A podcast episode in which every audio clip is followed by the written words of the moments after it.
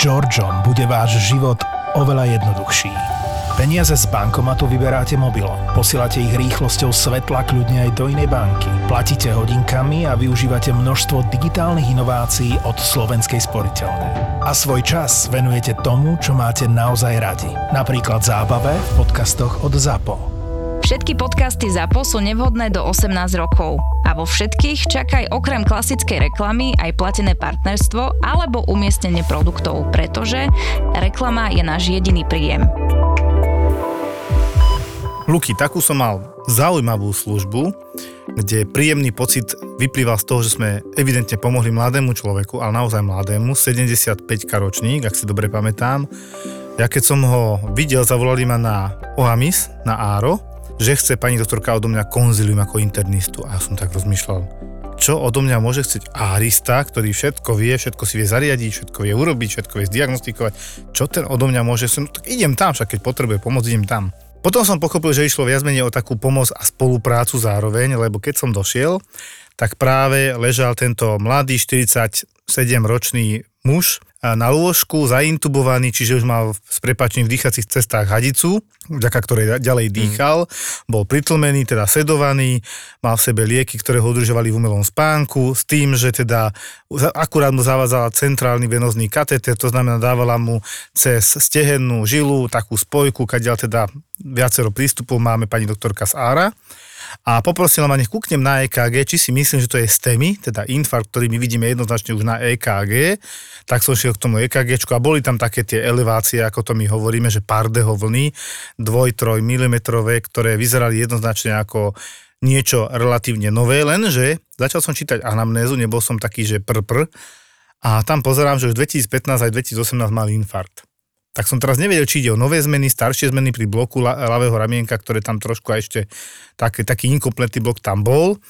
Tak som teda pátral, našiel som si niečo v správach starších z, u nás v nemocnici. Tam som našiel, že podobné é ká gé mal, ale boli tie odstupy, keď tu hovoríme o milimetroch, boli milimetrové, nie trojmilimetrové. Čiže to podľa mňa bolo... detektívka.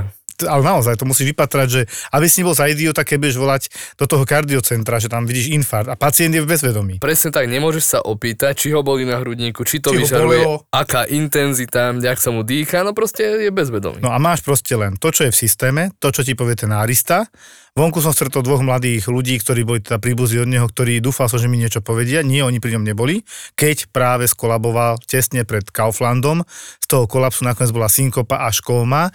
Tam prišla potom er el pé, ktorá bola privolaná, pán dostal dva výboje, pravdepodobne mal komorovú tachykardiu, ktorá bola pravdepodobne pri infarkte. To som sa teda snažil dopátrať, či to je čerstvý infarkt. A nechcel som čakať na výsledky. Tak som volal do tej Nitry s tým, že tá, tí rodiny príbuzní povedali, že už v Nitre bol riešený v kardiocentre. Tam sme sa dohovorili s pani doktorkou, sme to tam pozerali a ona hovorí, že nie, takéto é ká gé nemal. Ja som poslal normálne mailom komunikácia, odfotené to é ká gé.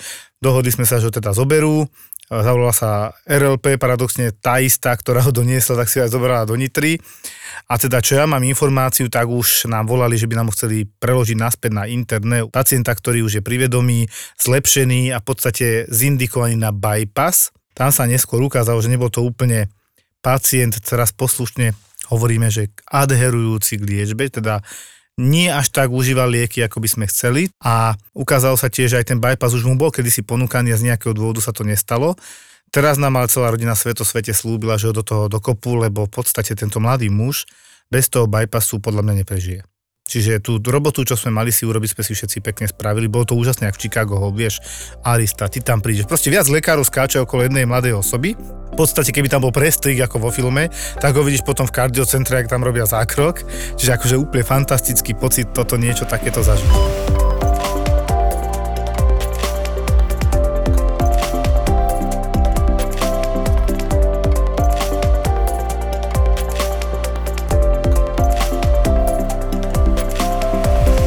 Viackrát dookola sa nám, Luky, tebe aj mne strieda taká nepekná diagnóza, že mnohopočetný mielom, v podstate dá sa povedať rakovina krvi, slušne povedané, z bielých krviniek to prepne určitému typu buniek lymfocytov B, ktorí tvoria rovnaké protilátky. Všetky sú jedného typu. Nepekná je tá diagnóza, to si už povedal a presne preto sa stretávame s tými pacientami, lebo tá diagnóza je komplikovaná, je to keby viacero diagnóz naraz. Takto, povedzme si, lebo to bola moja otázka, ktorú som si strašne chcel potiahnuť aj na atestačnej skúške. Mm. Veľmi som ju chcel, tak som sa ju nabifil, že... A ja na štátniciach. No, proste je zaujímavá a zákerná. Áno. Typickejšia pre starších pacientov a môže jej predchádzať em gé u es. Už dlhšie vieš zachytiť, že ten pacient má viackrát pomnožené lymfocyty B a ich podtypy. Máš zvýšenú hladinu patologických protilátok krvi dlhodobo, tak, ktoré sa ešte nejako neprejavujú, len sa proste tvoria. A zvýšené gamma globulíny. A potom neskôr sa to nejako zvrtne a začne sa to správať ako echtrákovina. Či dá sa trošku predvídať, že sa to môže takto zvrhnúť. Nechutné na tom je, že to cé er á pé, to také diagnostické a bohužiaľ neskôr aj z toho vyplýva terapia. Asi by sme najprv mali povedať, že teda ako vyzerá taký myelom, myslím z pohľadu, čo to je vlastne ten myelom? Povedzme, že nejaká rakovina krvi. Počkej, ja som si musel zapamätať, že ten mnohopočetný myelom má až tri názvy. No. Mnohopočetný myelom, plazmocytóm a ešte som našiel, že plazmocelulárny myelom. Takto som to bol vtedy nabiflený. Áno, takže mnohopočetný myelom pri tom ostane. em em. No a je to vlastne zhubná transformácia bielých krviniek. Biele krvinky, B lymfocyty vytvárajú protilátky, to sú tie B lymfocyty, keď sa dáte zaočkovať, tak si to zapamätajú, prekonáte detské ochorenia, si to zapamätajú a na základe toho tvoria nejaké protilátky. Táto biela krvinka tam putuje roky, není ich veľa, ale vždy sa vie vystimulovať a vie vytvoriť tie protilátky, na ktoré, sú, na ktoré tá biela krvinka je určená. Presne tak. Zatiaľ, čo pri leukémiách celé rady bielých krviniek sa tvoria, to znamená, že máme napríklad akútnu mieloidnú leukémiu, tak budeme mať tzv. Mielocity v krvi, čiže strašne veľa buď eozinofilov, bazofilov, monocitov. Alebo jeho, ich predstupne. Áno, alebo ich nejaké predstupne, ktoré ale sú nefunkčné. To je dôležité, že oni sú patologicky iba zvýšené a sú nefunkčné a častokrát darmo má veľa bielých krviniek ten človek, ale má teda imuno deficit, tak lebo imunokompromitovaný. Tak to oni môžu nejakým spôsobom fungovať, ale nie tak, ako by, by sme od, od nich očakávali a chceli. A to je ako základný rozdiel medzi leukémiou a myelómom, že pri leukémii sa tvoria celé bunky, pri myelóme sa v tých úvodných fázach tvoria iba tie protilátky vo veľkom množstve. Tak. No a tie protilátky robia šarapatu, začnú sa nejakým spôsobom správať. Sú to tiež bielkoviny, ako každá protilátka, veľa. Je ich strašne veľa a upchávajú jednotlivé orgány. Napríklad obličky.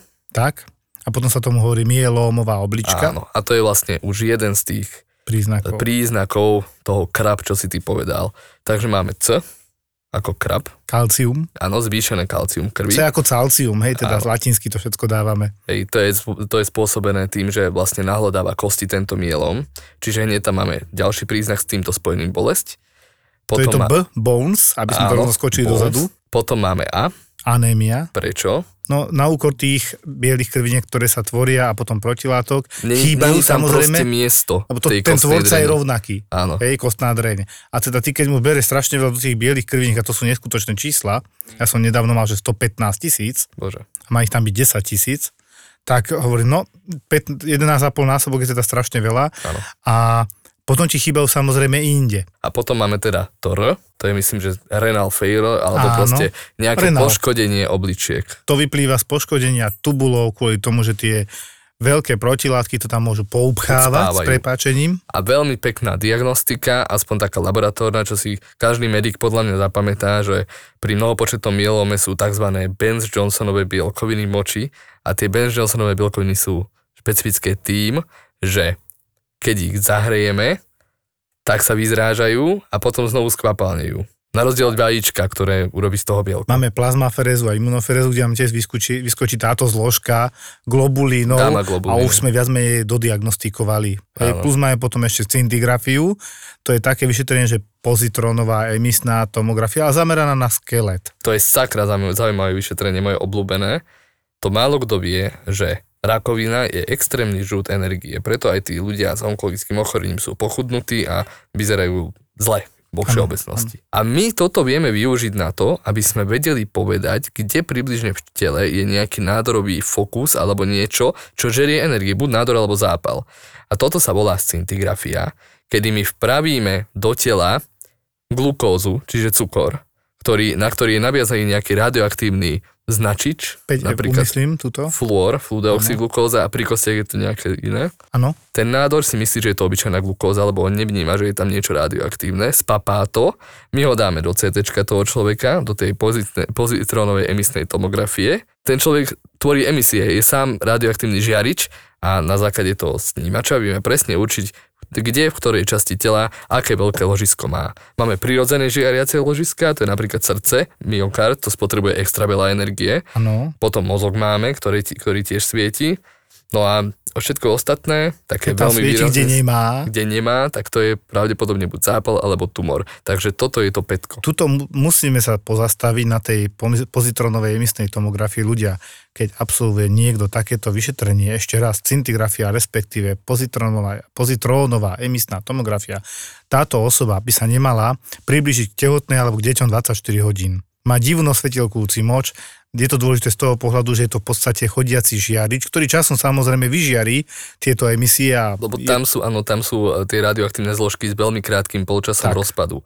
To není urán, že teraz, neviem, pár tisíc rokov bude radioaktívny, ale naozaj, že tam je technécium, fluor a takéto veci, tak. Ktoré majú polčas rozpadu dvanásť až dvadsaťštyri hodín. Niečo tak. Také. Len si treba uvedomiť, že ani s tým dieťaťom tam nechoďte v aute s tým príbuzným. Jednoducho tá osoba musí byť na istý čas mimo malých detí a mimo tehotných žien. Takže myelom, ako vyzerá pacient? S čím dojde na urgent pome? No, ja by som to rozdelil na dve skupiny. Ja som opakovane ošetroval pacienta, ktorý mal skôr tie anémie, chudokrvnosť, nejaké doštičky ponížené, to tam môže byť, toto mal, a mal opakované infekcie, lebo vzhľadom na to, že tie protilátky a lymfocyty B, to sú určité typy lymfocytov, sa netvorili tam, kde mali a vlastne sa tvorili rovnaké, ale v princípe a funkčné, nie tak funkčné, ako by sme chceli. Chýbalo všetko ostatné, tým pádom sa netvorili aj ostatné biele krvinky, ktoré ti pomáhajú sa brániť voči choroboplodným zárodkom. To znamená, že kvôli tomu sú pacienti častejšie imunokompromitovaní, majú slabšiu imunitu. Takže sme mali pána, ktorý išiel od infektu k infektu a do toho bol chudokrvný a do toho mal doštičky nízke a toto sme my zachraňovali. Čo, čo už je tiež zlé, hej? Ale potom tu máme druhý extrém, keď sú už napadnuté kosti a to si mal ty dnes. To som mal ja dnes. Pacientku, babičku, ktorá možno pred takými desiatimi rokmi mala tých stošesťdesiat centimetrov, teraz mala stoštyridsať. My vieme, prečo je očko. Stvrkla. Stvrkla sa kvôli tomu, kvôli patologickým fraktúram stavcov a kostí, ktoré boli vyslovene vyžraté od tých metastáz. Patologické také chorobné zlomeniny. Áno. Čiže nie je zlomenina nejakým úrazom, ale spontánne to praskne, lebo tá kosť už nevie sama sa nejako držať pokope. No a táto pacientka došla, čo ma veľmi prekvapilo, došla, bola odoslaná z veľkej nemocnice k nám s tým, že má dva týždne bolesti chrbta. A pani doktorka, nejaká pani hematologička si žiada akútne vyšetrenie pacientky ortopedické, čo ja nie som ortopéd a ani traumatológ, ale žiada si vyšetrenie pacientky z toho titulu, že chce vylúčiť patologickú fraktúru cestou ú pé, cestou urgentného príjmu po dvoch týždňoch bolesti, čo už tá pacientka tie bolesti ani nemala, lebo zmenila sa jej liečba.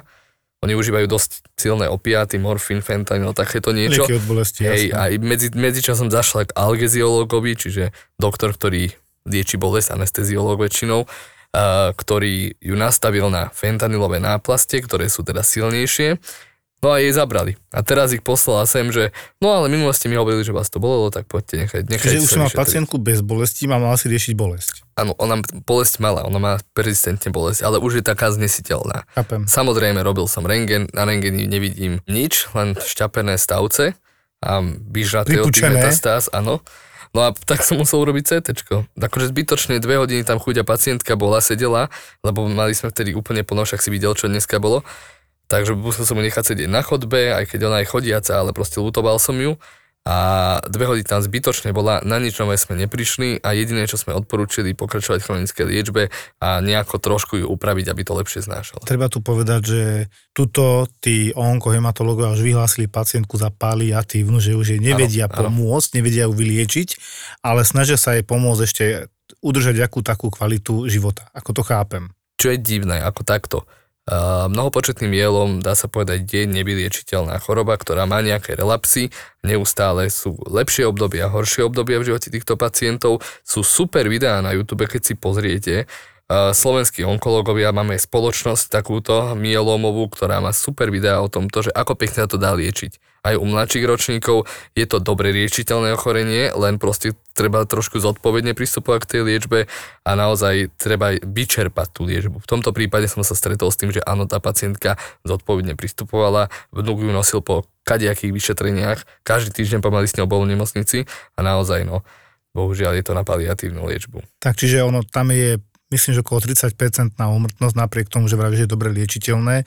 Veľmi závisí od stavu pacienta, než to dostal, od toho, či bol sledovaný pre teda zvýšené reťazce, hej, v sére, alebo teda, či sa to objavilo de novo, z ničoho, dá sa povedať, a v jakom veku sa to zistilo. Táto pacientka musela prerušiť liečbu, čiže preto vyčerpala všetky možnosti, lebo inak by jej dávali ďalšie cykly, ano. Biologickú liečbu atď. atď. Musela prerušiť liečbu presne kvôli tomu R-ku a A-čku z toho krab, čiže mala anemický syndrom, ale reálne, že anemický syndrom, že aj naozaj a tak ďalej pískanie mušiek bolesti hlavy a ďalšia vec, obličky začali odchádzať. No a až aj kosti. Tá si to takto s tým crabom celkom vychytala.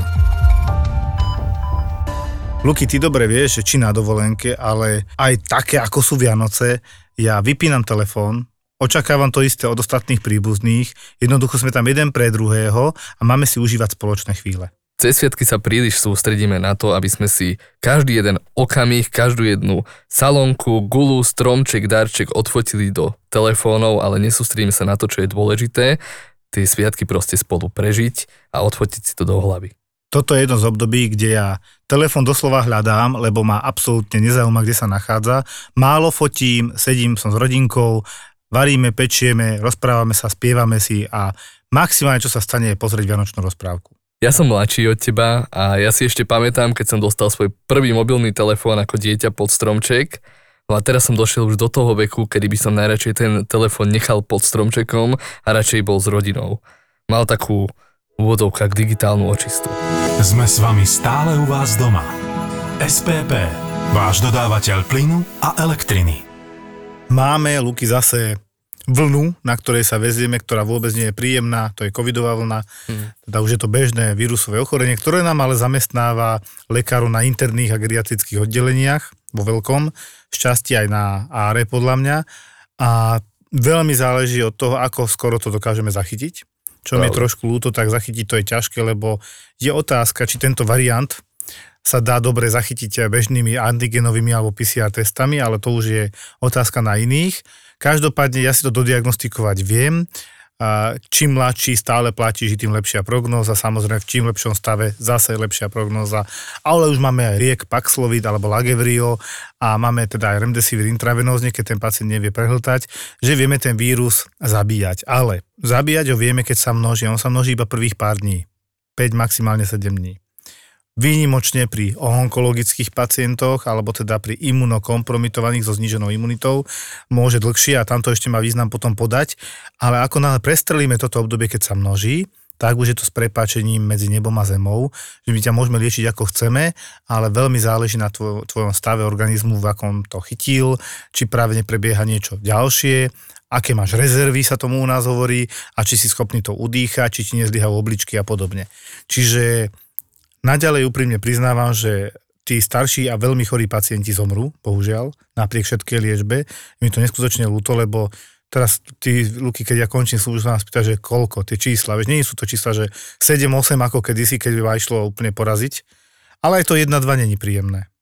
Čiže ja normálne oficiálne poprosím, ľudia, ste chorí, nachladnutí, neviem čo, teplota, bolí vás hrdlo, to môže byť možno chrípka, možno streptokok, aj tých máme dosť, že máš nejakú angínu klasickú alebo šarlach, ale ten starý človek ani toto nemusí zvládnuť dobre. Vieš, my sme strašne rýchlo sme zabudli na to, na čo, čo bolo. Áno. A ja nerozumiem jednej veci. Proste každý druhý človek na ulici, aj v MHDčke, hoci kde kýcha, kašle, smrká. Prečo si nedáte to rúško alebo respirátor aspoň keď idete medzi echt chodých ľudí do nemocnice? Lebo naozaj máme, koľko máme pacientov, vidíš zďaleka, že je to asociál ten pacient, taký, taká problematická sociálna skupina, dajme tomu, ale má respirátor. Áno. A teraz dojde v obleku pán a on nebude nosiť respirátor. Ale zase sme pri tom istom, čo sme proste tým ľuďom aj počas covidu, aj ja, aj ty. To je rešpektovanie druhých, nič iné. Presne tak. Už len keď idem vonku a mám respirátor, no není mi aspoň zima na tú hubu. Teraz to zavediem do extrému, aký je potom rozdiel, že vieš, že máš pohlavnú chorobu a roznášaš ju medzi ľudí hmm. a svoju promiskuitnou povahu, nevravím, že ty, ale niekto.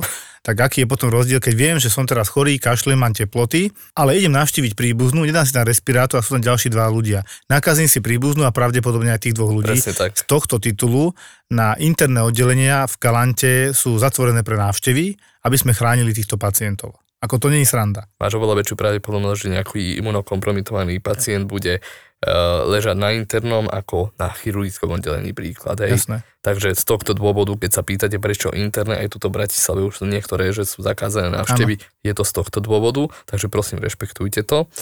Ja som mal dneska zaujímavého pacienta, Jožko, že ty si ho videl. Áno. To je zázrak, keď vidíš deväťdesiatšesťročného pána. Pacient bol privezený ku mne s tým, že spadol večer pri záchode, on býva sám, je samostatný. Večer išiel na vecko, došlo mu zle, spadol pri záchode, ležal tam trinásť hodín, kým ráno ho neprišli skontrolovať. No a teda bol celý modrinový, však ležal na jednej strane, nevedel sa už postaviť, saturoval osemdesiatšesť. Čiže okysličenie cez oximeter. A udrel si teda hlavu, rameno, panvu, členok, ruku, nič také hrozné. Ale to bol zázrak pre mňa vidieť pacienta deväťdesiatšesťročného, orientovaný, rýchlo odpovedá na všetko. Ešte ti aj ukázal prstom, tam ma to boli, hen tam ma to boli, nie, to je to, nie, to sa mi nestalo, to som necítil. Proste nadiktoval, ešte lieky mi nadiktoval, keď som bol za ním, Jožko. Wow. To je neskutočné. Robili sme CTčko a toto je ten šťastný pacient, že jednak na CTčku nič traumatologické nemal, že si udrel tú hlavu. A zároveň tam nemal popisovanú ani nejakú výraznú atrofiu, ako ktorá ide s vekom.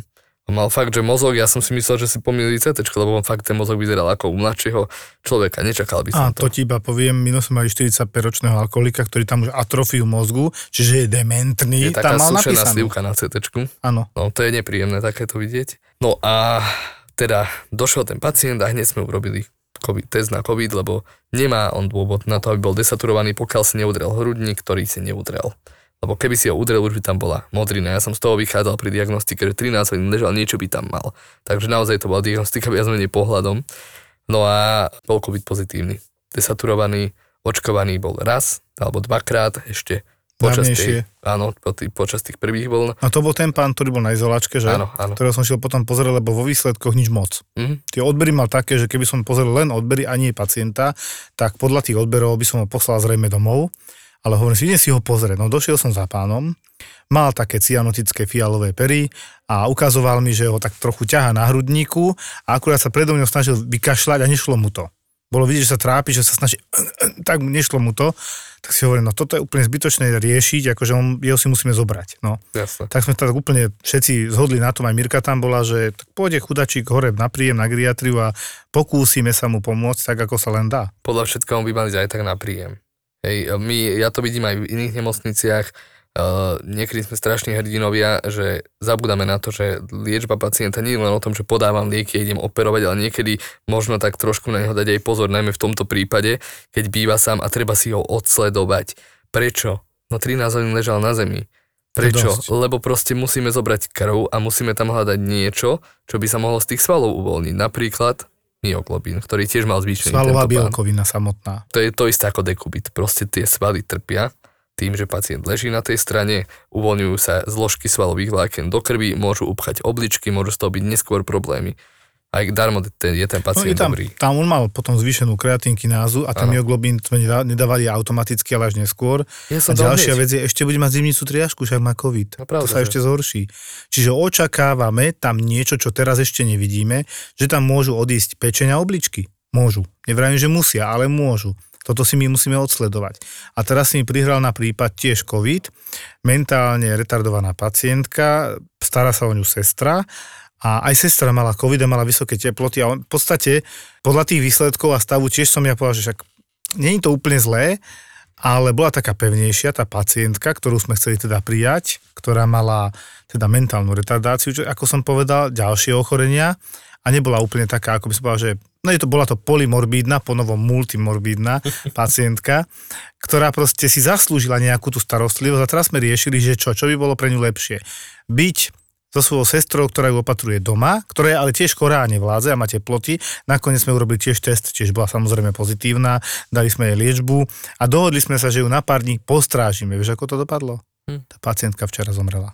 Mm. A ja som to vôbec nečakal, ako mňa prekvapili babi, že vieš, no, že tá, čo ste dali ako sociálnu hospitalizáciu čiastočne, ale dobre, brali sme do úvahy to, že má tam viaceré ochorenia, tak ste sa rozhodli, že ju príjmete a nevyzerala tak zle, ani laboratórne, ani na vyšetrenie fyzikálne, ale jednoducho títo pacienti sú rizikoví.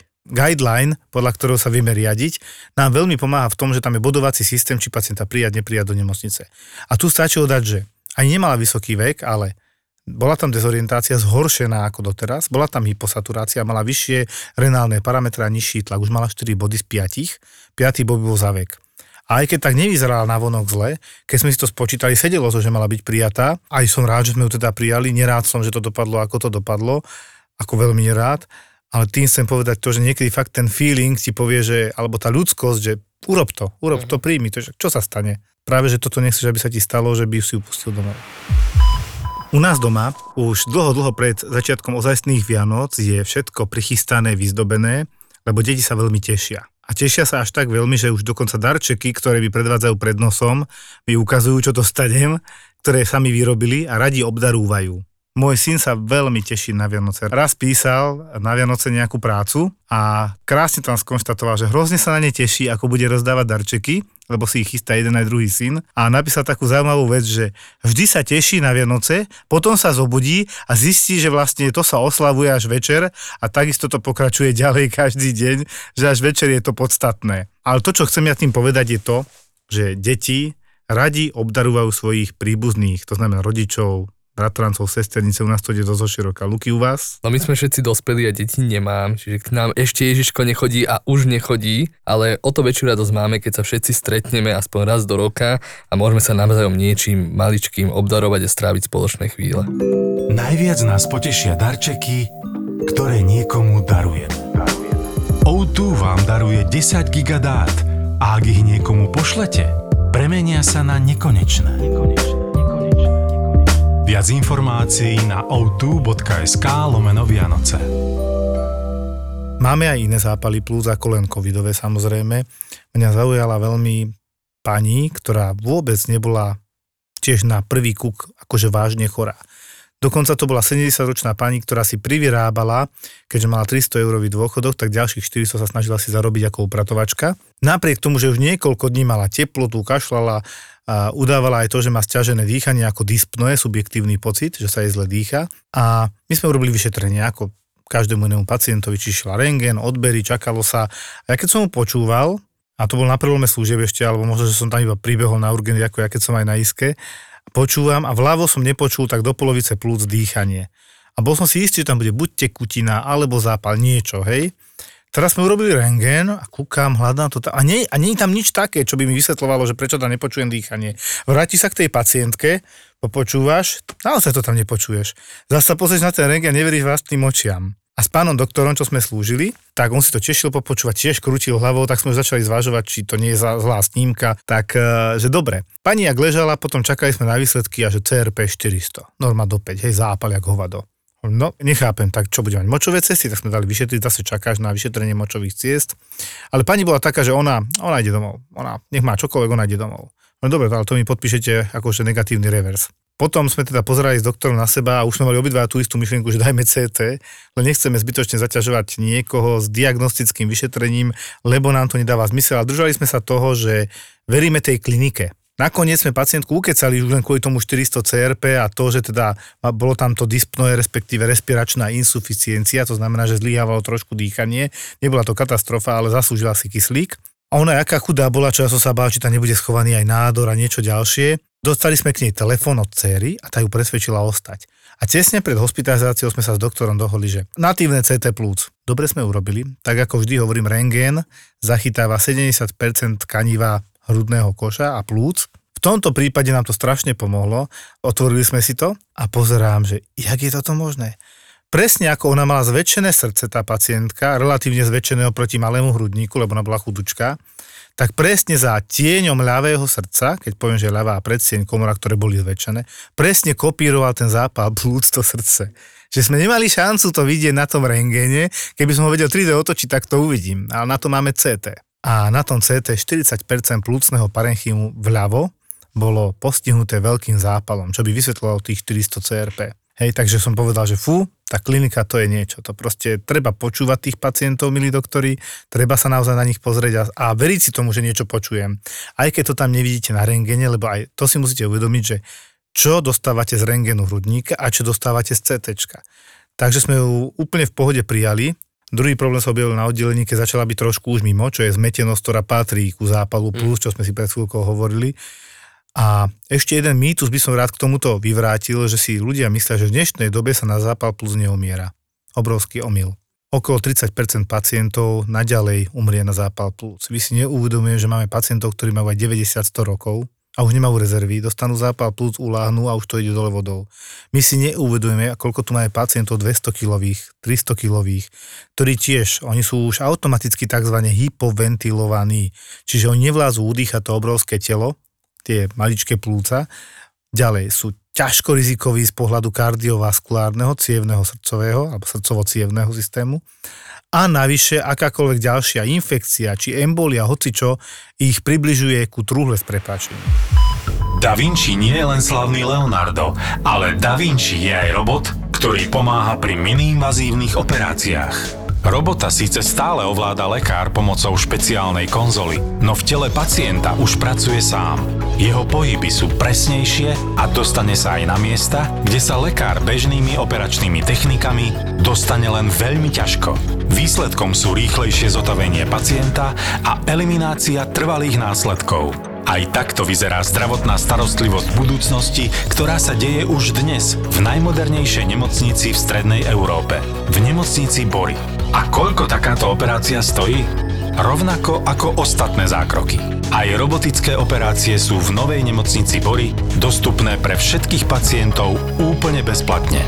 Postačí vám len kartička poistenca. Len kartička poistenca. A teraz Lukyho ďalšia ruptúra aorty. Bohužiaľ. Keďže Lukyho, tak asi v bruchu. No, práve že to pôvodne nebolo moje. Toto je taký príbeh, ani nie, že o tej ruptúre, dobre, to sme už veľakrát tuto počuli, čo to je, jak sa to prejavuje a keď zaujímavý pacient to bol. Toto je skôr o tom, že pokiaľ správne od začiatku smeruješ pacienta a odobereš, namáhaš si s prepáčením hubu a pýtaš sa ho, čo mu je a odkedy to má, tak mu vieš možno aj zachrániť život. Toto bol pacient sedemdesiatročný s tým, že bol privezený na internú ambulanciu na urgent ako hypotenzia. Nízky tlak. Čiže nízky tlak. To je tiež taká diagnóza, ktorá... Je to, to, to postupla. No, ako to je príznak. Sa, niečo proste za tým je. Príznak je hej, nízky ako, tlak. Dobre, pre lajkov vysvetlíme. Psi lekár, niekto ti povie nízky tlak, čo ti prvé napadne? Dehydratácia, bum. Prvý nízky tlak, šokový stav, bum. Druhý nízky tlak, už veľa tretí tlak, krvácanie, musel... zaritinoval nejaké antihypertenzíva, čiže obličky mu zlyhali, hoci čo to proste môže byť. Počkajte, zastavím, to sa vynorí nám tá sieťka, nie každému, ale pokračuj. No, to, ale takže takto proste rozmýšľa, že neexistuje diagnóza sama o sebe, že áno, na čo umrel, na hypotenziu, nie, to no, je blbosť. To je ne, no a tento pacient teda bol, ale to bol objektívne zlý pacient. Od dverí by si mu povedal, že on domov nesmie ísť, ale nevedeli sme priznať to, že čo mu je. Lebo jediné, čo sme mali, že hypotenzia, hemoglobín mal dobrý, čiže nekrvácal nikde a pacient sa sťažoval pred dvomi dňami na bolesť chrbtice. Pacient saturoval dobre, čiže okysličenie mal dobré, nebol tachykardický, na oboch horných končetinách mal rovnaký tlak, čo sme si povedali, mm-hmm. že tým oddiferencujeme, niekedy sa nám podarí oddiferencovať tú hrudná disekciu aorta. Hrudnej, áno. A nohy ho neboleli, obličky mu fungovali, výsledky mal dobré. Jediné, čo vo výsledkoch figurovalo, bol jedenásť D dimer, čiže to je tá... ten enzym, ktorý sa teda vyplavuje, teda tá bielkovina, ktorá sa vyplavuje uh, pri nejakej zrazení alebo krvácaní. A teraz čo? Ideme hľadať krvácanie. Nepočul som od teba, ako sa mu dýchalo. Dobre. Ktorým smerom išiel internista? Ak vidí internista hypotenzného človeka, tak jasne, on sa spolia s vysokým D-dimérom, spolia sa na to, že krvácanie asi by lúčené, inak by skončil na chirurgii a nešiel by prv na internú ambulanciu. Ano. A tak čo ti napadne? No napadne ti, dobre, môže to byť buď za A z liekov, a niekde sa udrel, alebo to môže byť teda embolia plúcna. No. Áno. No tak v tomto prípade uh, internista skôr hovoril, OK, môže to byť tá embolia, že má aj v rodine, bol tam aj v rodine trombofilný terén, čiže mm-hmm. mal nábeh na to, aby mal nejaké, a v minulosti už mal nejakú embolizáciu, myslím. Už bol stav po, chápem. Hej, hej, hej. Takže dal internista cé té pulmo angio a tam nič. Žiadna embolia. Žiadna embolia. Ale D-dimer jedenásť. D-dimer jedenásť, to bola prvá hodina, druhá už skoro, čo tam pacient u nás bol, len preto, lebo od začiatku bol zle smerovaný. A pacient z deväťdesiat na šesťdesiat tlak už mal sedemdesiat na päťdesiat štyridsať, čiže zhoršoval sa. Ostatné výsledky boli v poriadku. Volal sa neurológ, či tam niečo nemôže byť, či nie je zakrvácený do hlavy. Neurológ povedal, že dobre, dáme cé té hlavy, lebo niečo tam kľudne môže byť z jeho strany, lebo pôsobil tak somnolentne. Ano. Bol bledý, opotený, nebol dobrý. No a tam znovu nič. Ale vždy, keď si pacienta sa snažil trošku vertikalizovať, čiže trošku ho dať do polosedu, tak mu došlo subjektívne zle. A išiel na odpadnutie. A išiel na odpadnutie. No a ja som išiel iba zhodou okolností okolo toho pacienta a povedal, že čo to tu máte, že takéhoto zlého pacienta, že ten tu je dlho. Ale že no my nevieme, čo mu je. A v tom som sa iba tak zosnel a pýtal, že no, nakoniec to bude moje. Že ne, neboli vás brucho. Ale áno, bolí. A to, to ste nemohli povedať hneď. No a takže bolelo, ale nie nejak výrazne, iba tak, že citlivé brucho. Hej, všetci sme sa na seba pozreli, ja, internista, neurológ, proste, že to čo má byť. A potom som teda šítal, že áno, pred dvomi dňami ho prvýkrát začal bolieť chrbát a odtedy sa zhoršuje. Takže jedenásť dedimer, bolesti brucha, nehmatné pulzácie na dolných končetinách, šup, cé té. Ja si viem predstaviť, ak ste všetci traja, vám zasvietila žiarovka nad hlavami a ste mali diagnózu. Ja som išiel s pacientom na cé té, ostatní vypisovali papiere a išiel som na cé té, ale s tým, že dáme zatiaľ iba natívu. Už jeden kontrast mal za sebou. Jeden kontrast mal za sebou, presne tak, nechceme ho odrovnať, keďže má aj tak je hypotenzný a tým pádom, že hypotenzní obličky trpia. Tak, a dostali kontrast ešte, no? Tak, takže som išiel na cé té a na cé té ja mám veľmi rád, no dobre, toto znie hrozne, v úvodovkách mám veľmi rád, ak majú pacienti takú dobre skvornatenú aortu. Vieš, čo myslím? Mm, že ju majú vidíš. Jak škrupina od vajíčka proste. Lebo to nemusíme dať kontrast na to, aby sme videli tú stenu aorty. Áno. A ono tam zasvietilo. A ten pacient mal bruchu namiesto aorty. Ono to vyzeralo ako ten rugbyový, tá, tá rugbyová lopta. Uh-huh. Taká šišatá, hej. Hovorím, no do prdele, tak dobre. Čiže tam bola dilatácia alebo aneurizma? Áno, to, to už bolo v štvrtú hodinu u nás ten pacient. Aneurizma tam bola, ale hovorím, že dobre, ale stále sa nám zhoršuje. Asi bude aj niekde liať. Lial, hneď som si ho nechal na tom CTčku, volal som radiologičke, či by sme mohli dať kontrast, vitálne indikácie. Čiže aj napriek tomu, čo to s ním urobí, proste potrebujeme to mať vylúčené alebo potvrdené krvácanie. Ide o život, dovidenia. Ide o život. Kontrast a bum, lík nad bifurkáciou aorty, to srkalo, tieklo, áno, nad rozdvojením aorty niekde do pravého podbrušia približne, to pomaličky tieklo.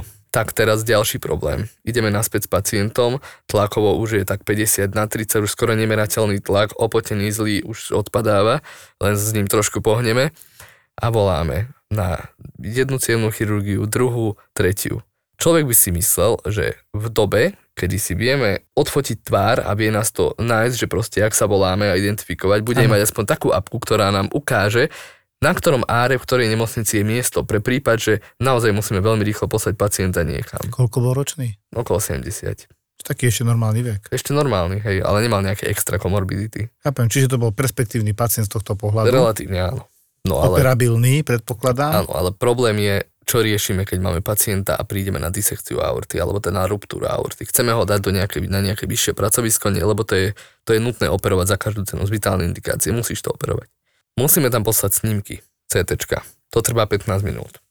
Áno. Ja vždy posielam na dve, na dve pracoviska zároveň, aby som šetril čas. Na tie najväčšie, najbližšie, čo sú. Aj tak som urobil. Na jednom nebolo miesto, na druhom nebolo miesto na áre, čo vždy musíme obolať tých lekárov a zobudiť ich v službe, alebo proste no, obolať tých lekárov a dohodnúť sa, že čo s ním ďalej. Oni musia Čo by mohla zvolať, byť aplikácia, kde to automaticky presne tak, jak máme na infarkty, Kriste Pane, STEMI aplikáciu. Áno. Tak presne takto musia sa oni dohodnúť, či to idú operovať, nie, potom zavolá na áro a potom nám zavolá naspäť, že nie je miesto. Takže poslali sme to nakoniec na štyri miesta tu na západnom Slovensku na cievnu chirurgiu a podarilo sa. Nakoniec nám ho v Nitre zobrali, ale už pacient naozaj nebol dobrý. Volali sme záchranku, er el pé, teda mal by prežiť prevoz. Aj, aj som tak počul, že prežil, ale nemám to zobereného zdroja. Zavoláme tam, porozprávam sa s primárom a som zvedavý, čo nám povie. Ako stále platí to, čo som dávnejšie povedal, tieto diagnózy sú ťažko zlučiteľné so životom, aj keby si s prepáčením v prvej hodine to všetko zdiagnostikovalo, čo sa mi viackrát podarilo a výsledok bol žiadny. Pamätám si z tých svojich, ja už neviem, asi pätnásť dokopy, jedného, dvoch, čo prežili. A otázka je tiež, akú majú ďalšiu kvalitu života.